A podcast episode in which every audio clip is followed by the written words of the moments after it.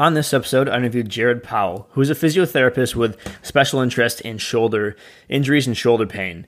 Uh, on this episode, we kind of separated shoulder injuries up into two different categories. First, talking about that non traumatic shoulder injury, what people think of more as an overuse or a chronic type issue, um, seen in like a baseball player, swimmer, so on.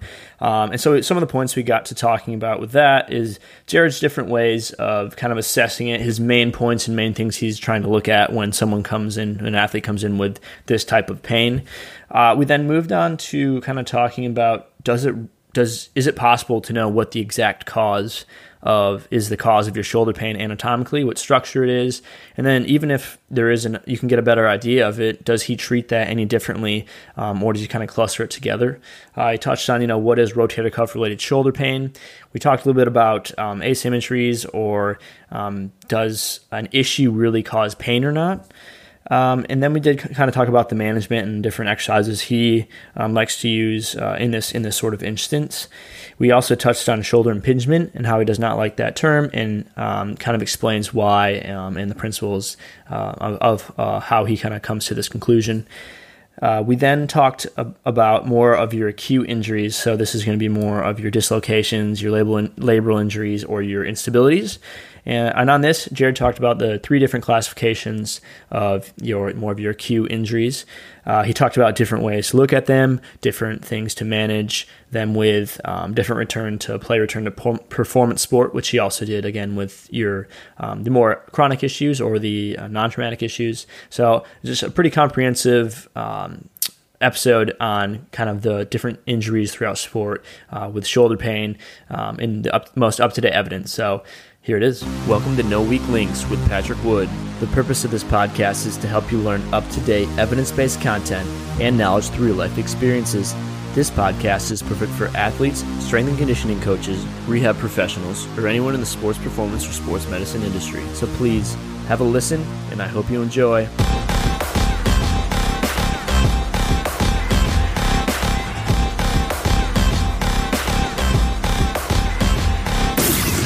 Welcome to No Weak Links. I'm your host, Patrick Wood, and today I have on Jared Powell, who is a physiotherapist uh, who has a special interest in shoulders. So today we're going to talk about um, our, the main topic is just going to be shoulders. So really appreciate you being on, Jared. If you just first want to kind of give a background um, on kind of uh, your education, how you got into shoulders, and then we can kind of go from there. Thanks, Patrick. Pleasure to be on. It's good to see uh, Bond University students doing really well. So congratulations, mate. Um, a bit, a bit about me. I'm a physio. My background is in exercise science, and then I did a physiotherapy, a doctor of physiotherapy degree at Bond University about ten years ago now. Um, and since then, I've worked primarily in private, well, completely in private practice over the last decade.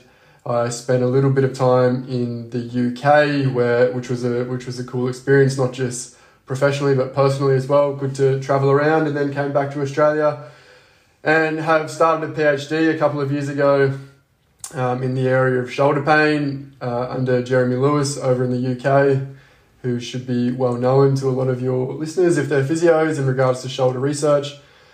And so, so that's my history and sort of a normal week for me at the moment is a bit strange with coronavirus, but prior to coronavirus, it was working two or three days a week in private practice, doing a little bit of teaching and lecturing and doing a PhD and then also doing some online courses as well. So pretty busy schedule. Yeah, definitely a lot of different um, kind of experiences all in one there. Mm. Uh, I guess first we'll kind of talk about two. I kind of was going to separate up into two um, main differences with the shoulder um, injuries and kind of go from there. So I think first off we'll kind of talk to our however you want to phrase it with your non-traumatic chronic more type injuries, and then we can kind of go to your more acute ones. Um, so I guess the first question is where in general um, do you kind of start with more of that chronic, non-acute type pain in your assessment? Um, is there any specific questions that you kind of think are uh, really stand out and are necessary to kind of get a uh, good idea of what's going on? Yeah, so for non non traumatic, let's say shoulder pain, and let's let's define it or be more specific. Let's say non traumatic rotator cuff related shoulder pain or subacromial shoulder pain. Um, it's a tricky, it's not tricky condition, but it's very different to a traumatic presentation in that there are often lots of psychosocial factors which predominate that presentation versus a, nociceptive structural issue that you see, for example, a full thickness rotator cuff tear after falling over or something like that, which can be very painful and often will go on to need surgery. However, in a non traumatic presentation, it's an insidious onset episode, often comes on a little bit later on in life into middle age, unless they're a young person who develop a tendinopathy, if they're a throwing athlete or an overhead athlete, for example. Um, in any case, it's it's more so what we're looking for is, for me anyway, and what the literature tells us is that person's beliefs underpinning their condition. So, what are they things going on in their shoulder? How are they appraising or assessing their own shoulder pain? Do they think it's torn? Do they think it's out of place? Do they think it's impinging? Do they think there's a bone spur? What has their mum and dad told them? What has their brother and sister? What has their neighbor told them? What has society told them? So, firstly, we need to understand what that person's beliefs are about their shoulder pain because if they have a maladaptive belief, such as that their shoulder is out of place or there is an impingement going on in there, which I don't really believe in, um, then I like to try and, and correct those those maladaptive beliefs as best as I can.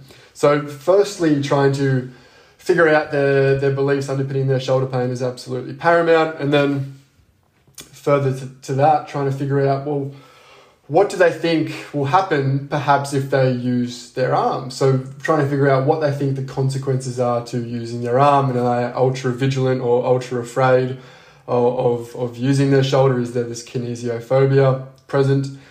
Um, and then we need to figure out um, in terms of how long or how, how they thought the pain arose. Do they think the pain arose due to something that they did specifically, or did it come on uh, due to a, a, number of different factors over time, or do they think it's genetic, or do they think there's something else going on there? So there's a, a bunch of different things that I like to, to ask the question on in terms of their beliefs about their shoulder pain, because for me that sets up the prognosis. What they believe um, really goes a long way in terms of dictating their outcome. And if they have a really uh, pessimistic view, for example, on physiotherapy or non surgical management, they think they need an injection or they think they need surgery, then that's actually really going to impact physiotherapy management. So I'm repeating myself a little bit, but the first thing I really need to, to elucidate from a subjective or a patient interview is their beliefs about their shoulder.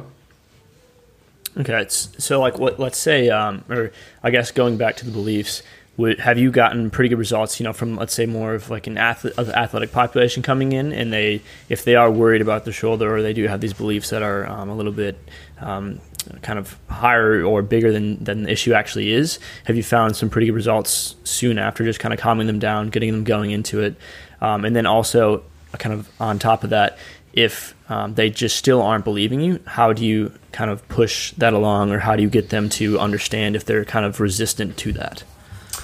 Yeah, so it's good and bad results. It's uh, you definitely get some good ones and you definitely get some bad ones. I'm still trying to refine my education, and it's different from person to person. Athletes are different again because they're in elite sport. There is a huge fixation on quick fixes, on magic bullets, on gimmicks, on the latest fad and technology which can fix pain or can get someone back to sport at a high level quickly.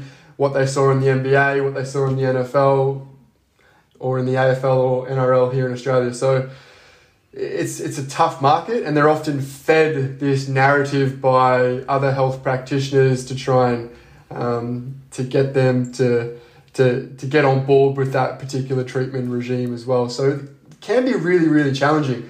However, most athletes are quite intelligent, and if you sit down and try and reason with them and talk them through some of the evidence pertaining to, let's say, subacromial impingement and the effectiveness in non surgical management, for example, we can say, hey, look, we know that we have really good data that suggests that we can manage this condition with a good, structured, and long term rehabilitation regime addressing some of your potential deficits, be it strength, be it mobility, be it psychosocial factors, be it lifestyle factors, be it sleep, what have you. So, So depending on the person, you, you really need to individualize your advice and education. And athletes are like anybody else. If they're if they're sold or if they're told a really good story that's based on evidence, um, then they're going to come around to your education pretty quickly, just like anybody else would.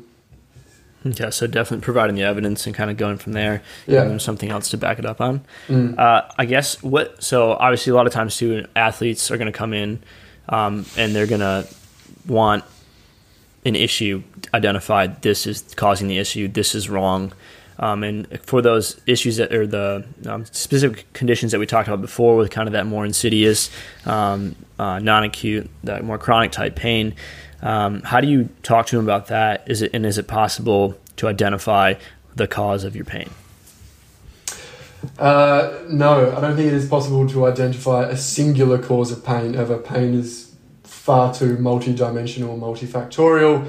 I, I see pain as, and I'm heavily influenced by Lorimer Moseley here, in that pain is effectively an implicit perception of threat to the bodily tissue. It's not.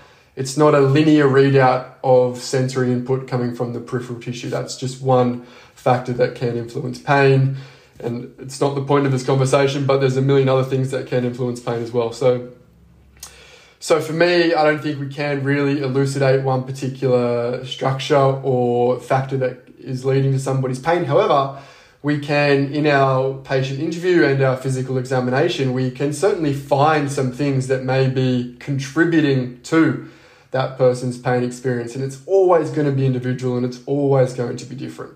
So for an athlete, we need to figure out like strength is huge in an athlete and we're talking about rotator cuff strength here especially if they are and i'm going to talk in shoulders it's usually relevant to swimmers and overhead athletes for example or throwing athletes and we know that people who have rotator cuff weakness especially into external rotation may have a higher chance of injury down the line. So that's the first thing that we want to look at. We also want to look at if they're a thrower what's their external rotation range of motion like. Um, so that's from a purely physical perspective. We want to see how good their endurance strength is, not just their maximal voluntary contraction, how many we want to see how many reps they can do and how their shoulder actually responds to load over a sustained period of time. And then we also need to look at all the obvious stuff in terms of beliefs and expectations, as I touched on before. We need to look at sleep, and that's super important. We know that a lack of sleep is a huge risk factor for athletes developing pain if you're if you're if you're not getting at least seven hours of sleep, I think you're like two to three times higher chance of getting an injury if you are an athlete. Um, you need to look at lifestyle factors. You need to look at psychosocial stuff in the house. What's the relationship like with the wife or the girlfriend or the partner at the time? All of these things can actually can sensitize a nervous system and lead to pain. In fact, now now I think about it, there's a, there's a paper that came out by I think his name was Stern in 2019 which looked at injuries in athletes. And injury, like anything else, or injury like pain, is, is a multi dimensional, non linear experience. There can be many, many things that can contribute to an athlete getting injured at one particular time. So, for example, that athlete may have been overloaded. So, load, load is huge at the moment, right? Everybody knows about load and load management because Kawhi Leonard and Le- LeBron James made it, made it famous. But it's not just all about load. Load is one factor that you need to kind of figure out. Then you also need to figure out how that athlete has perhaps been eating. Are there, if they're, if they're a collegiate athlete, what are they like? Are they under exams stress at the moment? Or are there any other stresses in their life which would lead their, their nervous system to be a little bit sensitive, which pain may manifest, may manifest from, even in the absence of a structural injury per se? So pain and injury are different. They don't always have to go hand in hand. You can have pain without an injury. Obviously, if you have an injury, it's probably going to hurt for a bit, but that's nociceptive. But as healing time frame goes on, if that pain isn't abating, then something else is making that pain get stuck or persist. So, a long answer to your question. I think there's a number of different things that can can contribute to that person's pain, and there will never be one magic bullet that we can identify, in my opinion. Okay, so when someone comes to you and says, you know, uh, I've been told previously, or I think this is the case of bursitis or a tendon, or this is weak or that's weak, and so on. Um, do, how do you kind of approach that? Just kind of the same, similar things you said, and just kind of explaining it that, you know, the research and everything, and it's just yeah, a multifactorial thing of pain. I used to be really rigid and authoritative on that, and bring up research and say, well, why would you think that for? But now I've, trying to rethink my strategy there because it comes across as a little bit arrogant, perhaps. And so you more just meet the person in the middle. Okay, well, well why do you think it's your tendon? Why do you think it's bursitis? You know, so again, coming back to their beliefs, they've obviously got a narrative in their head somehow where they picked up that information from. And so if the, the information might be valid, right? They may have a bursitis or bursal thickening on an ultrasound scan. But I'm very quick to say that, that hey, that, that, that bursal thickening is just one part of this. If we focus specifically on the bursal thickening, we're missing out on 20 other factors which may be contributing to your shoulder pain.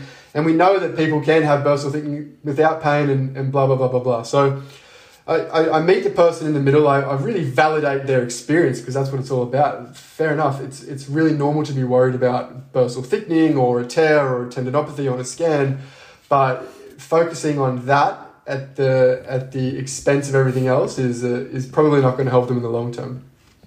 Okay, so yeah, and maybe a point kind of on that. Would you say treating them is relatively similar for all those issues? Um, similar-ish. I mean, in the treatment in your treatment approach. Yeah, it shouldn't shouldn't change management. So if we're coming into management conversation, which I'll touch on briefly, then the structural or patho anatomical finding that you see on a on an ultrasound or an MRI really doesn't inform what you're going to do. You're trying to get that person back to activity, right? You're trying to get them back to function. You're not trying to you're not trying to rectify a structural pathology. You're trying to get that person back to what they want to do. So that's a key point. Mm-hmm.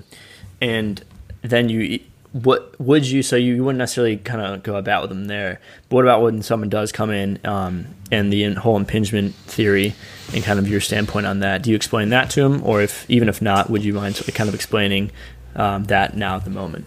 So I really do try and change the impingement narrative because for me, it, sets up an unhealthy uh, belief or way of thinking in regards to shoulder pain and, and how that shoulder pain may be improved upon.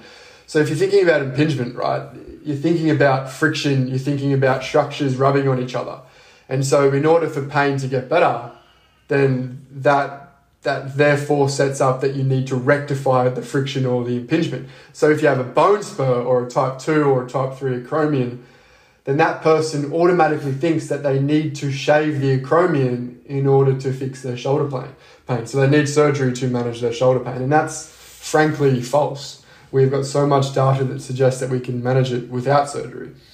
So for me, impingement in what it denotes or what it means, especially to patients, because patients are just looking for a way of, of, of making sense of their pain. And, and cause and effect makes sense. Okay, I've got, I've, I've got a beaked acromion or a hooked acromion. That's the cause. The effect is shoulder pain when that hits my, uh, when the tissues connect when I elevate my arm. So that's, that's, that's simple. That's part of the sense making process. But it's often a little bit more complex than that. I usually don't bring up big studies or anything. I just say, well, impingement is being challenged. We know that non surgical management is just as effective as surgical management. We know that a sort of three months of structured physical therapy using exercise therapy and progressive resistance exercise, we know that there is really good data that suggests you'll have a pretty good outcome.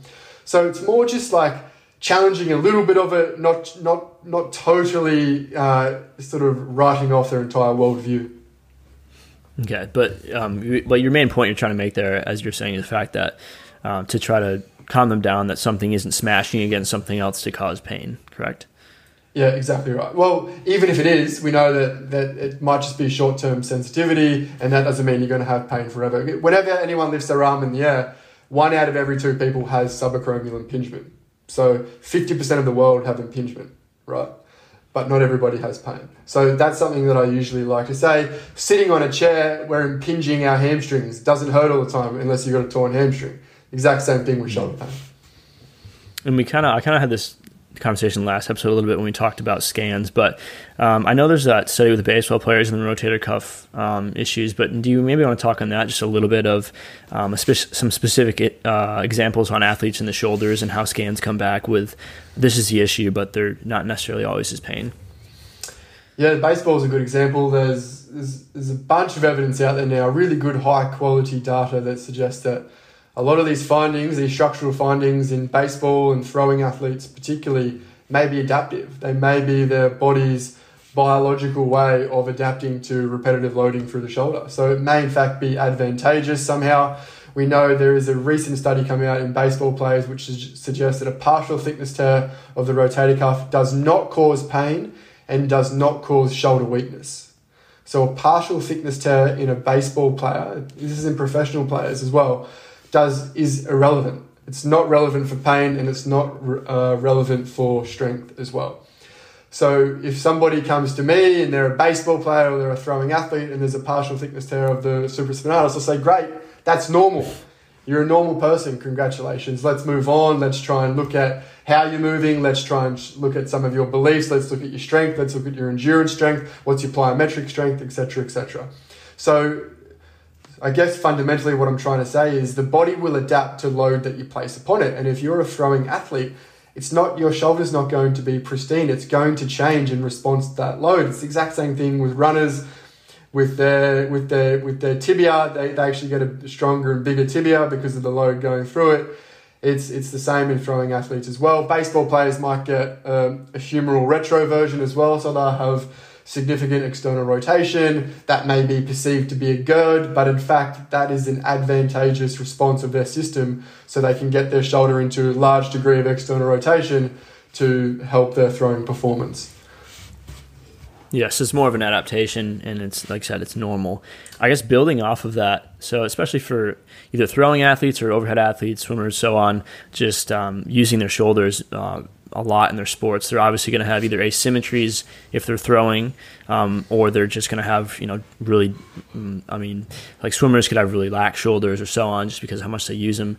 Uh, I get. So, what would you say? Um, do you talk to them about that if they think, oh, my shoulder's not normal because you know I'm supposed to have this range of motion, or I'm supposed to this is stronger. My right one's stronger than my left one. It's not causing pain. Is that an issue? And when do you correct, or do you correct at all?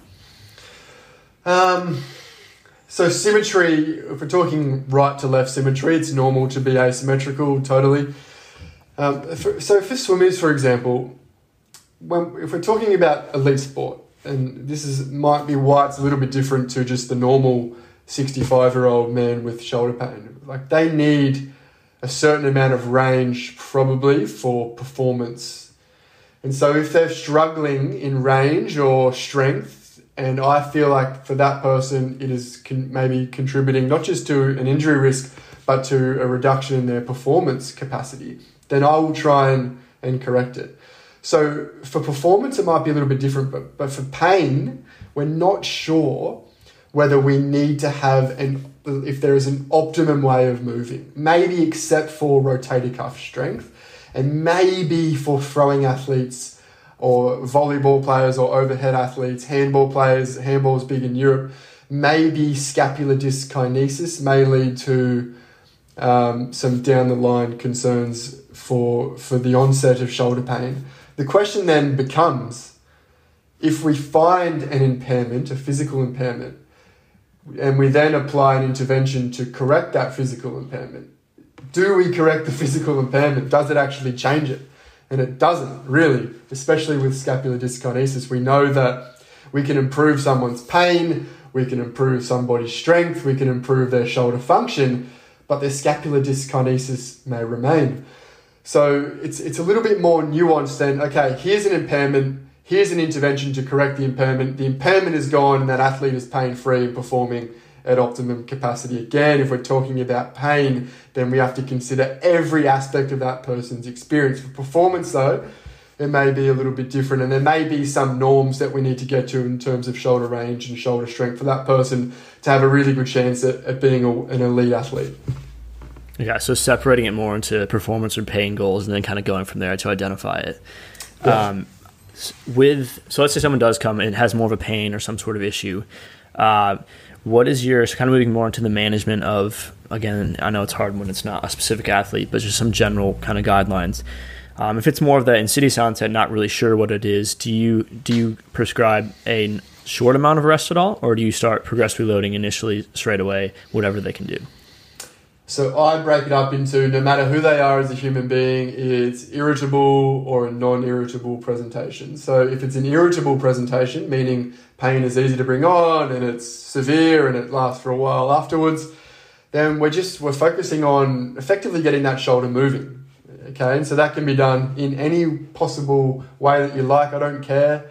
I actually don't care if you do isometrics, isotonics. I don't care if you do stretching. I don't care if you do closed kinetic chain, open kinetic chain. I don't care if you even use manual therapy in that person. But for me, it's about encouraging movement of that shoulder, trying to perhaps reduce some fear around their shoulder, manage their pain, and get that person healthily uh, managing a little bit of load through their shoulder. Because we really have no evidence that one method of exercise is superior to another, frankly. It, there is no we don't we don't know if high intensity exercise is better than low intensity exercise, high dose versus low dose. Everybody in the world thinks high dose exercise is the way to go. You've got to use strength and conditioning principles to help someone with pain. There's no evidence for that. So so so whatever suits that person at that time. So if they're irritable, they usually respond better better to low load, more higher repetition type exercise. I will always go or mostly always go to an isotonic exercise to start with I think isometrics are a little bit of a waste of time unless that person really cannot tolerate an isotonic exercise. And then once that person can do uh, some good low load resistance training in an isotonic movement, usually in a flexion plane of motion or a rotation plane, plane of motion, then I'll progressively, and it sounds really easy, once it's calmed down, you add more load and you do movements quicker. So you go from uh, really controlled exercise to really chaotic exercise asking a lot more out of that whole shoulder system, right? So you're going from controlled isotonics, higher rep, lower load, to higher load, lower rep, ultimately ending at sort of plyometric or, or contract relax type exercise. Okay. So if, if you, again, if you don't really know what the actual cause of it, is there is there a way to more determine that um, kind of like rotator cuff related shoulder pain um, versus just like a like a really specific tendinopathy type pain or issue? Do, are you able to differentiate between that, or would you treat that any differently in management wise? So, rotator cuff related shoulder pain encompasses every problem related to the rotator cuff. So, tendinopathy, partial thickness tear, full thickness tear, usually a non traumatic full thickness tear. A traumatic full thickness tear is a little bit different. Subacromial bursitis, all of that for me feeds into rotator cuff related shoulder pain or subacromial shoulder pain, which some people like to call it even AC joint, uh, uh, an, an insidious onset AC joint pathology for me, I treat it the exact same way as a rotator cuff presentation. The same thing with a degenerative labral tear, I would treat the exact same way.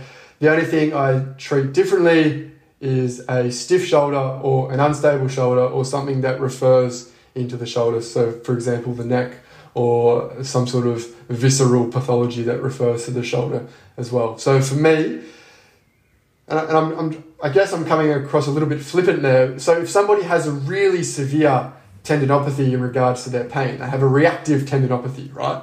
And you can trace it back to, well, this person just increased their workload by 50% last week. And so for me, that just feeds back in. That person's going to have an irritable shoulder. That person's going to be in a lot of pain. And so you're going to need to manage that load. You're going to need to perhaps like drop the load a little bit or even complete rest or two or three days of rest or some anti-inflammatories might help that shoulder and that person. And then you can gradually place more load on there through the shoulder again as well. Yeah so for that load management or just tests to return to sport or return to performance do you have anything that any specific goals you like that's again it's going to depend on the injury and the athlete. But do you have anything that you like to see that you're like okay you're probably looking pretty good now to start to go back? Yeah yeah there's some research on this so like return to sport outcome measures for a shoulder. Um, i want them i want them to have rel- like pretty good strength relative to the other side and i know the other side's not perfect. There are some normative values out there but i question those a little bit. Um, so strength is is important for me. I want that person to be strong. I, even if it's there's not a lot of evidence for it, I think it makes sense to try and get that person as strong as you can. If they're a throwing athlete, I want them to have full and functional range of motion. It makes sense, not just of their shoulder, but of their thoracic spine as well. Um, and, and as sort of the whole shoulder complex, they need to have full and pain free or relatively pain free range of motion. What's their what's their endurance strength like? So not just again maximal velocity contraction. What's their endurance strength like as well? And if you're working with an athlete, hopefully you've got pain-free measures as well, or pre-season measures that you can compare that person to over time. And then I really like to look at how that person's person's shoulder functions plyometrically. How do they go with a drop catch? In one minute? Does their shoulder fatigue really quickly, or can they do a minute quite easily? Can they do a push up clap type exercise, plyometric? Or can they absorb a lot of force through their shoulder and then release it back and forth, like, like what we do with an Achilles tendon or a patella tendon with jumping type exercises?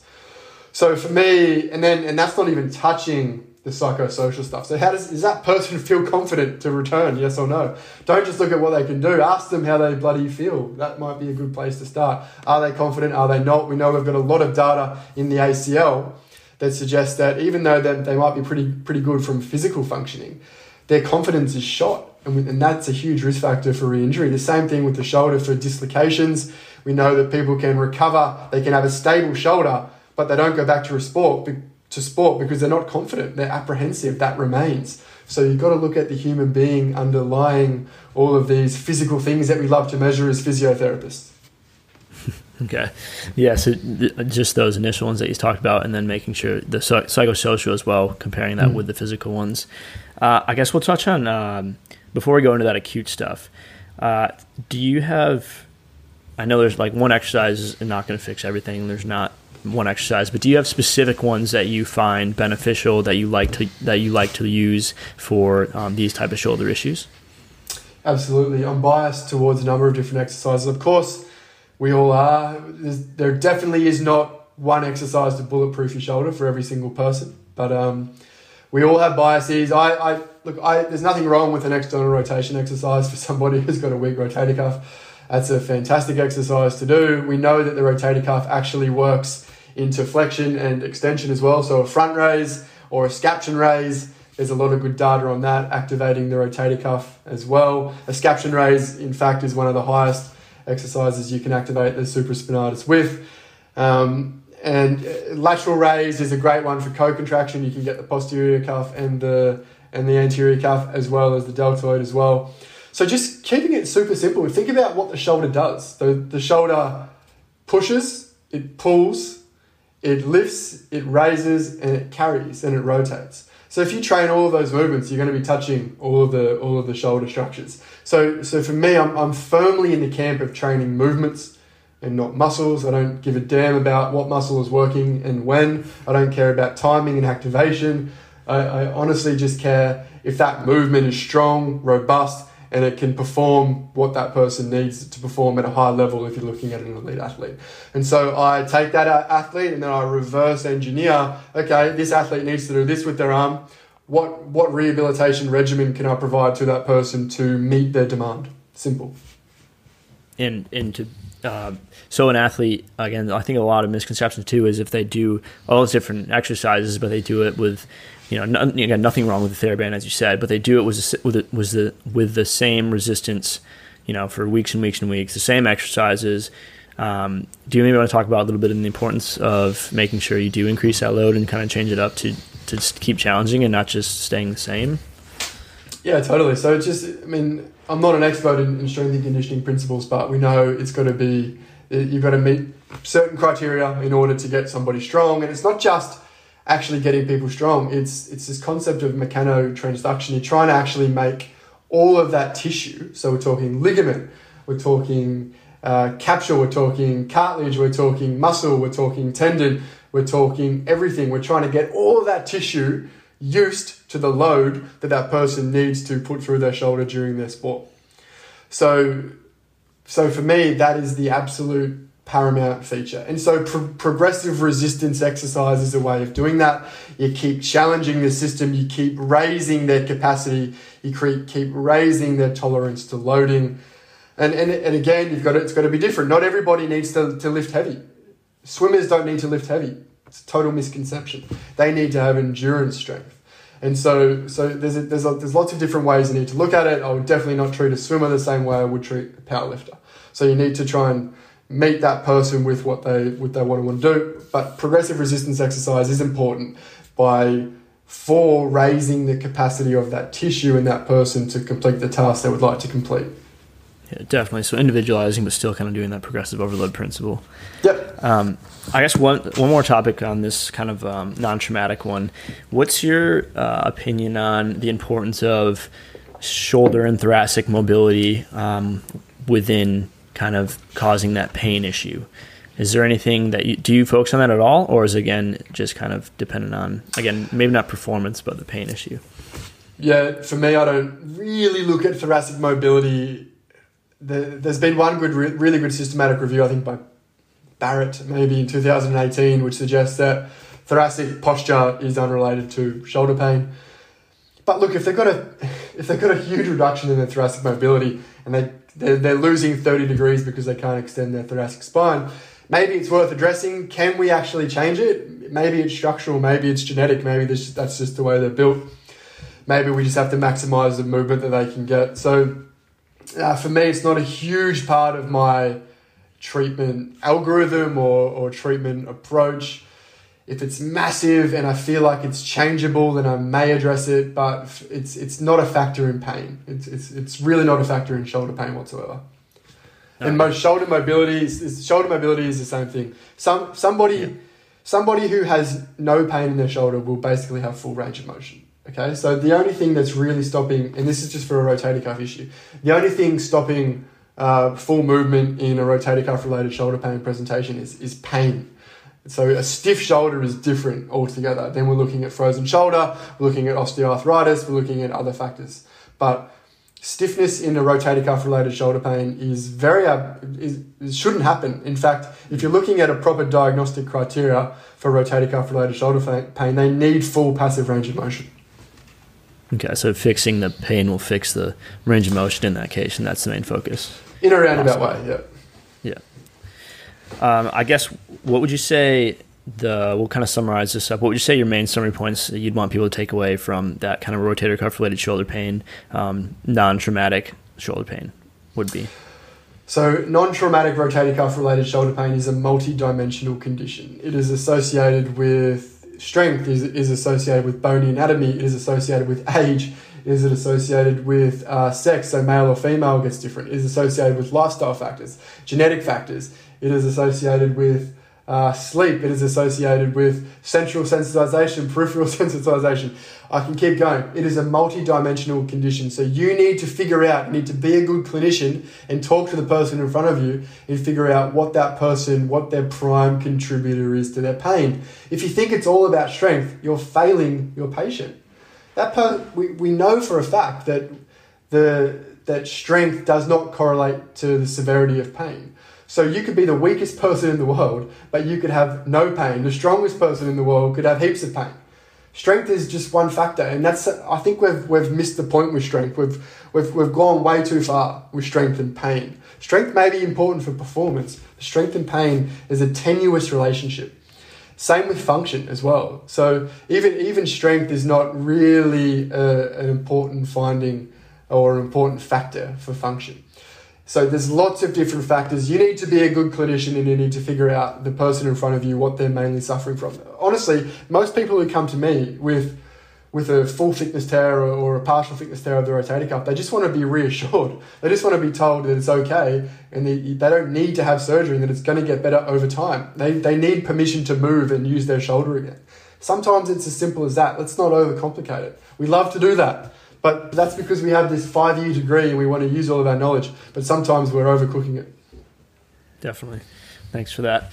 Uh, I guess moving on to kind of more of that acute one, um, and I know there's obviously a lot of different injuries with it, but I guess kind of relating to sport, more of that uh, labral instability, dislocation type injury.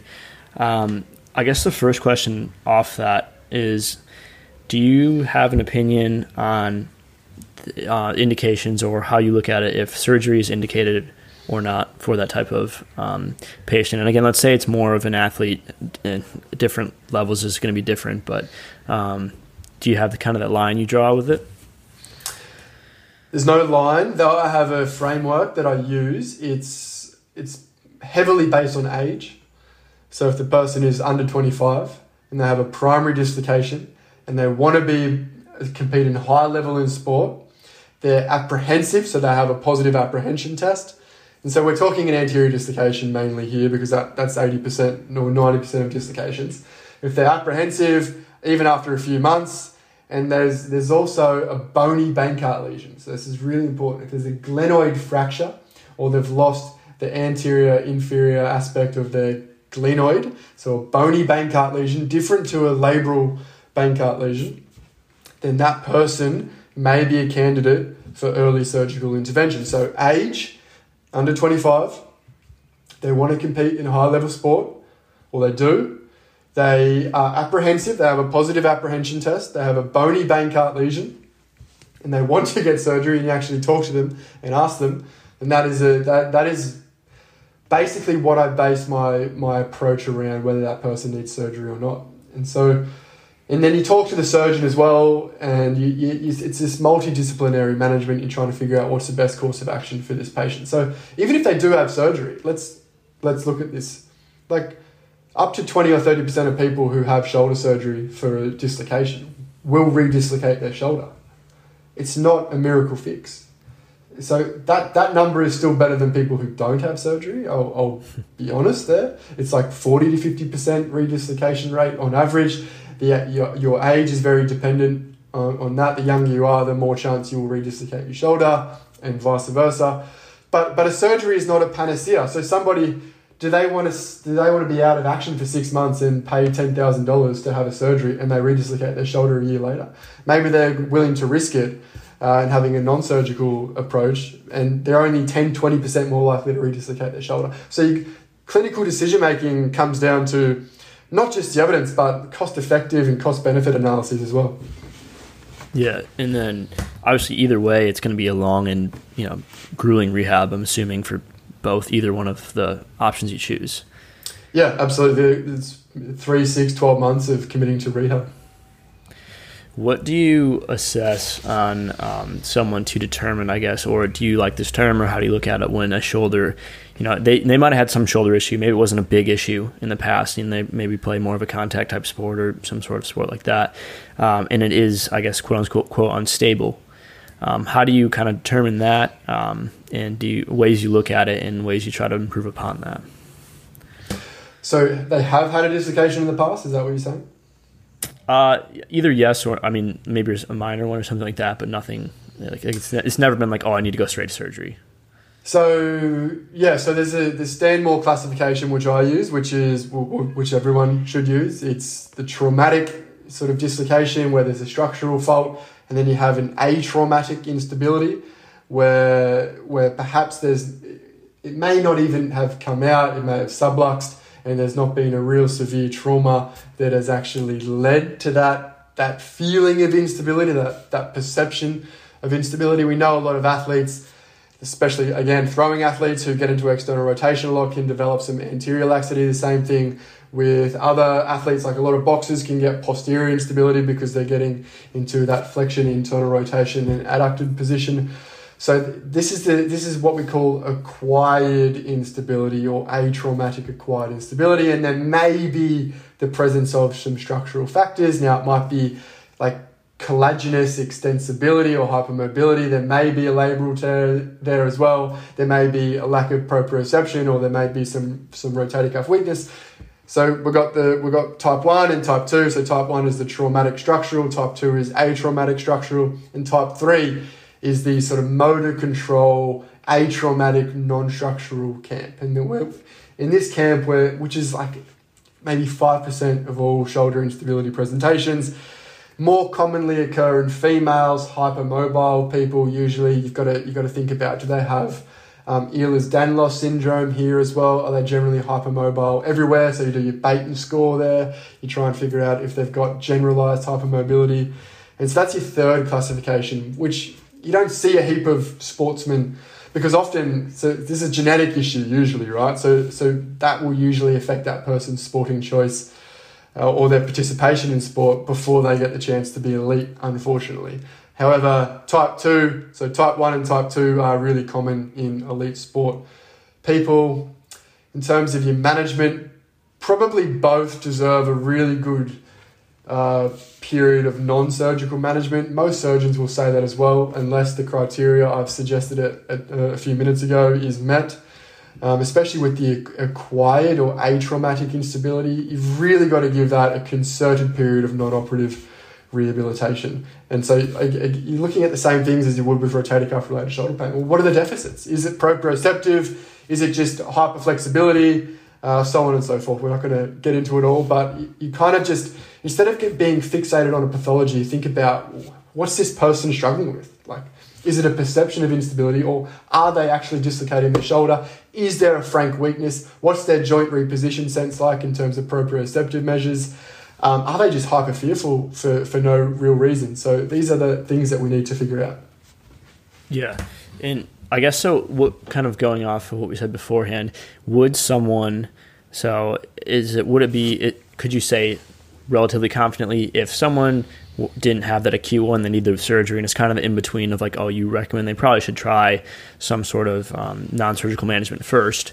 Uh, if they were to do that and it worked, or they got out back onto the field or court wherever they're playing, is that time frame going to be a lot quicker than if they were to go into surgery? And then, as you said beforehand, that like the the dislocation rate's not a crazy amount different. So, um, is that kind of why you usually recommend that non-surgical if it's not a major issue first? Absolutely, and that's what the evidence says as well. The really good evidence, and we're talking high-level journals, suggests with that type 2, you've got to try a concerted period of non surgical rehabilitation, not just because it's a, a quicker return to play, perhaps, but because it's the best and most common sense approach. Because it's not obvious what you.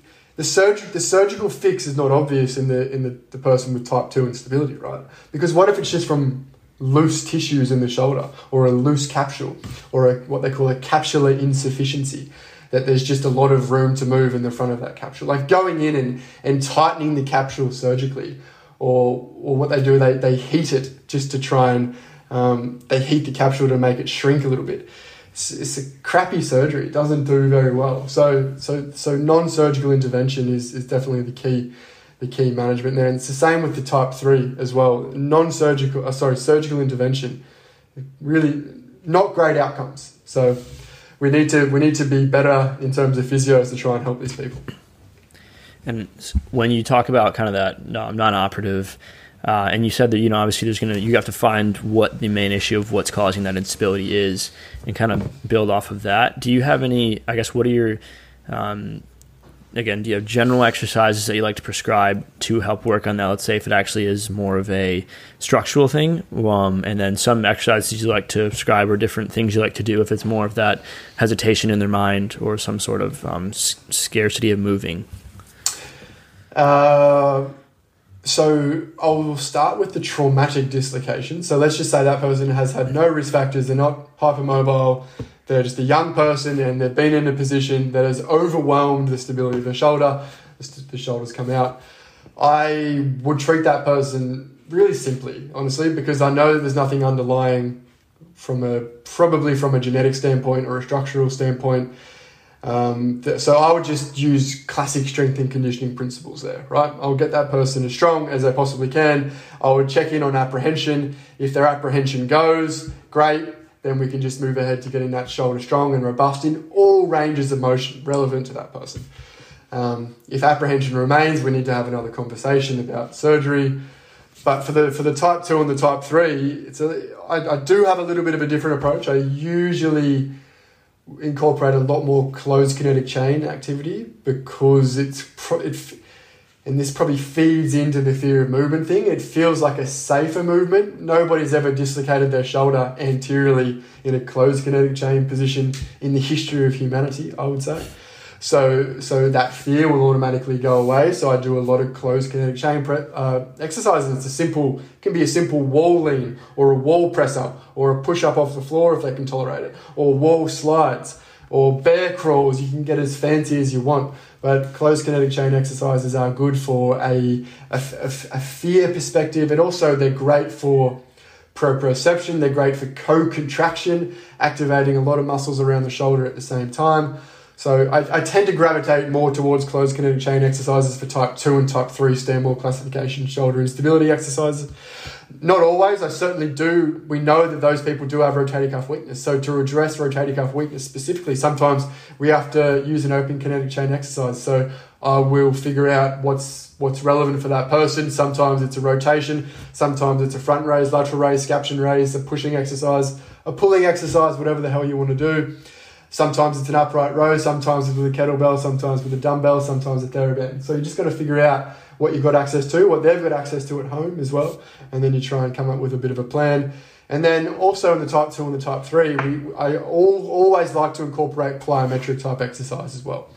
Um, so we really try and we want to get that shoulder robust and strong um, in response to varying loads and repetitive loads that require a lot of action out of their shoulders as well. So with a type 1, classic strength and conditioning principles in the absence of apprehension. If apprehension's there, we can have some other uh, conversations about surgery or or even like and here's Patrick, most exercises is actually a really good way of, of graded exposure or graded activity in trying to reduce fear anyway.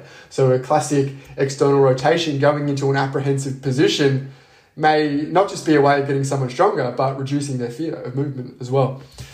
And so, so sometimes the two can double and there's an overlap as well. So for type one, classic strength and conditioning, type two and three, closed kinetic chain with some open kinetic chain with some plyometric stuff as well. Okay. Um, kind of as we talked about beforehand too, do you have, I guess, general any outcome measures or ways you like to look at these to determine if you know they're more ready to try and go back to sport, and then this one might even be a lot more, you know, of your mental, kind of where they're at mentally with their injury as well. Exact same. So there's some work from Margie Olds, uh, which has looked at a return to play classification for shoulder instability and shoulder pain generally. And it's the exact same things I talked about before. It's it's strength, it's mobility, relevant mobility, it's apprehension, um, it's plyometric strength, it's endurance strength and it's how that person feels, it's their confidence level. Because remember, shoulder instability, this is a really key point. If we define instability, instability is not just actual instability, it's a perception of instability. So, so the perception of instability may remain even with the most stable shoulder in the world. And so we need to think about that as well. So same sort of thing. We're trying to we're trying to look at side to side differences, or if they've done some preseason measurements, then we're trying to get that person back to as close as that as we can. Um, some work by uh, Ben Ashworth called the ASH test has looked at isometric strength in different ranges of motion. So lying in a prone position with your arm up in a classic sort of Y position, and then doing an isometric test in that in that position, and then a, a T position as well and and sort of looking at side to side differences perhaps, or if you've done a pre measure, like I said, trying to get that person back to as close as their pre injury levels as possible. So there, there's some things that we can look at in terms of return to sport. Again, it's going to be different for everybody and different for their sport. If they want to go back to sitting at a desk, I don't really look at outcome measures. Yeah, for for I guess within your experience within athletes, um, do you have have you seen one as more of a common issue as the main limiter to get back or the main thing you work on, whether that be an actual structural thing or is it do you find it's more commonly of a mental issue of trying to get back or is it just a combination? Type one type one is probably structural. Type two and three is less structural. Honestly, most people really struggle with persistent instability of the shoulder with sort of closed kinetic chain stability. So there's something called the closed kinetic chain upper extremity test. Actually, I forgot the closed kinetic chain upper extremity test, which is basically shoulder taps. So getting in a push up position and doing shoulder taps from side to side. Um, I hope that makes sense to listeners. And you're trying to do, uh, I think, as many as you can in a minute. And then you compare that to what you could do pre injury levels. That's a really good way of measuring their single limb or single arm stability. And then there's the upper limb Y balance test, which is the same as the lower limb Y balance test but you do it loading up one shoulder and, and then touching different points that you've marked out in the shape of a Y. So there, so I, I really often see people struggling with loading up that single arm in terms of loading up their entire body weight. And that represents to me a real lack of strength and stability of the shoulder that we need to address, perhaps with some closed kinetic chain stability exercises. So for me, that's a prevailing feature that I seem to see in people with recurrent instability. Okay, and you said that was for type one mainly. Correct? Type no, that's type two and three. Type type, type one is more structural. More structural. so that's more of a, a Bankart lesion or a Hill-Sachs lesion okay. or something like that. Okay, awesome.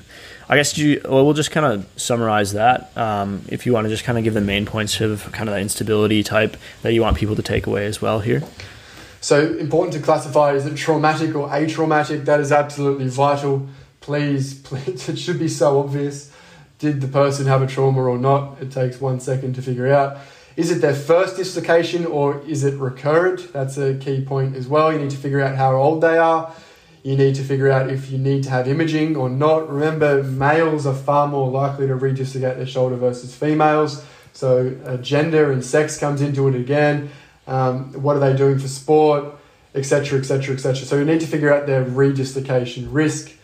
Um, and then, in terms of management, we're just trying to get that person back to using their arm, right? And we're using tests, we're, we're, we're trying to figure out strength, we're trying to figure out plyometric endurance strength, we're trying to figure out proprioceptive strength, we're trying to look at it, if there's any obvious structural things that we need to surgically think about. That's a brief synopsis of shoulder instability. Perfect. Thank you very much for that. Thanks for being on. If you just want to um, shout out um, kind of your, I know you, where people can follow you and get in contact you if they have any questions or if they want to see you in the clinic or so on, um, I can put all those in the show notes afterwards and link that to your accounts as well. So you can get me on, on Instagram, shoulder underscore physio. I'm pretty active on the old Instagram. It's a good, it's a good platform. Uh, I don't do Twitter much. Don't don't get me on Twitter. Uh, I have a Facebook group, the Shoulder Physiotherapy Group. There's like 12,000 people in there. Um, my website's Jared Physio, J A R E D physio.com. Uh, and yeah, they're the best ways to get in touch. Don't send me an email because I don't really reply. Um, get, get in touch with me on socials and then we can go from there. Perfect. Well, thank you very much again, Jared, for being on. Really appreciate it. No worries, mate. Thank you. Thank you for listening to No Weak Links. If you've enjoyed the show and would be able to leave a five star review on iTunes, that would be much appreciated as it would help the show reach more people. I also provide free strength and conditioning and injury and rehabilitation content on Instagram at Coach Patrick Wood, on Facebook at Coach Patrick Wood, on Twitter at Coach Patty Wood, and on my website www.patrick-wood.com. All of this can be found in the show notes. Thank you for listening.